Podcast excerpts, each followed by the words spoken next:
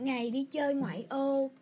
Chủ nhật, nhà bạn Lan đi tham quan vườn cây ăn quả ở ngoại ô. Ở đó có thể hái và ăn quả ngay tại vườn. Lan rất háo hức. Cô bé dậy từ rất sớm, đợi mẹ thay quần áo, đánh răng rửa mặt cho mình. mười giờ sáng, cả nhà đã đến nơi.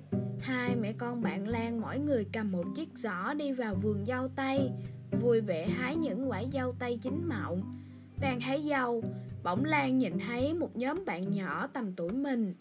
Thế là cô bé đặt giỏ dâu xuống, chạy ra chơi cùng các bạn. Khi đến gần, Lan phát hiện mọi bạn nhỏ đều mang theo một chiếc giỏ lớn.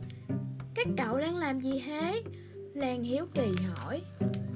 Một bạn ngẩng đầu lên và đáp: chúng mình đang bón phân cho cây, kiếm tiền phụ giúp bố mẹ. Nói xong, người bạn đó cho tay vào trong giỏ, bốc một nắm hạt phân bón, rắc vào đất. Lúc này, Lan mới biết ở trong giỏ là những hạt phân bón. Nhưng bố mẹ cứ đi làm là có tiền mà, cần gì chúng mình phải tự kiếm tiền nữa. Lan cảm thấy rất khó hiểu bèn hỏi lại các bạn. Bố mẹ kiếm tiền nuôi chúng mình là điều đương nhiên. Không phải như vậy, bố mẹ đi làm cũng vất vả lắm chứ. Chúng mình rất thương bố mẹ. Đúng rồi, bố mẹ không phải là bảo mẫu mà cái gì cũng phải làm cho mình. Mình muốn bố mẹ hãnh hơi hơn một chút. Một vài bạn nhỏ cùng trả lời.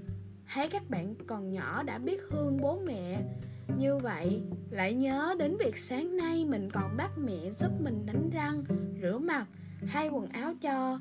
Lan bỗng cảm thấy rất xấu hổ. Cô bé chạy lại ôm chầm lấy mẹ, thì thầm nói: mẹ ơi, từ nay về sau con sẽ giúp mẹ làm việc, không bắt mẹ việc gì cũng phải làm giúp con nữa.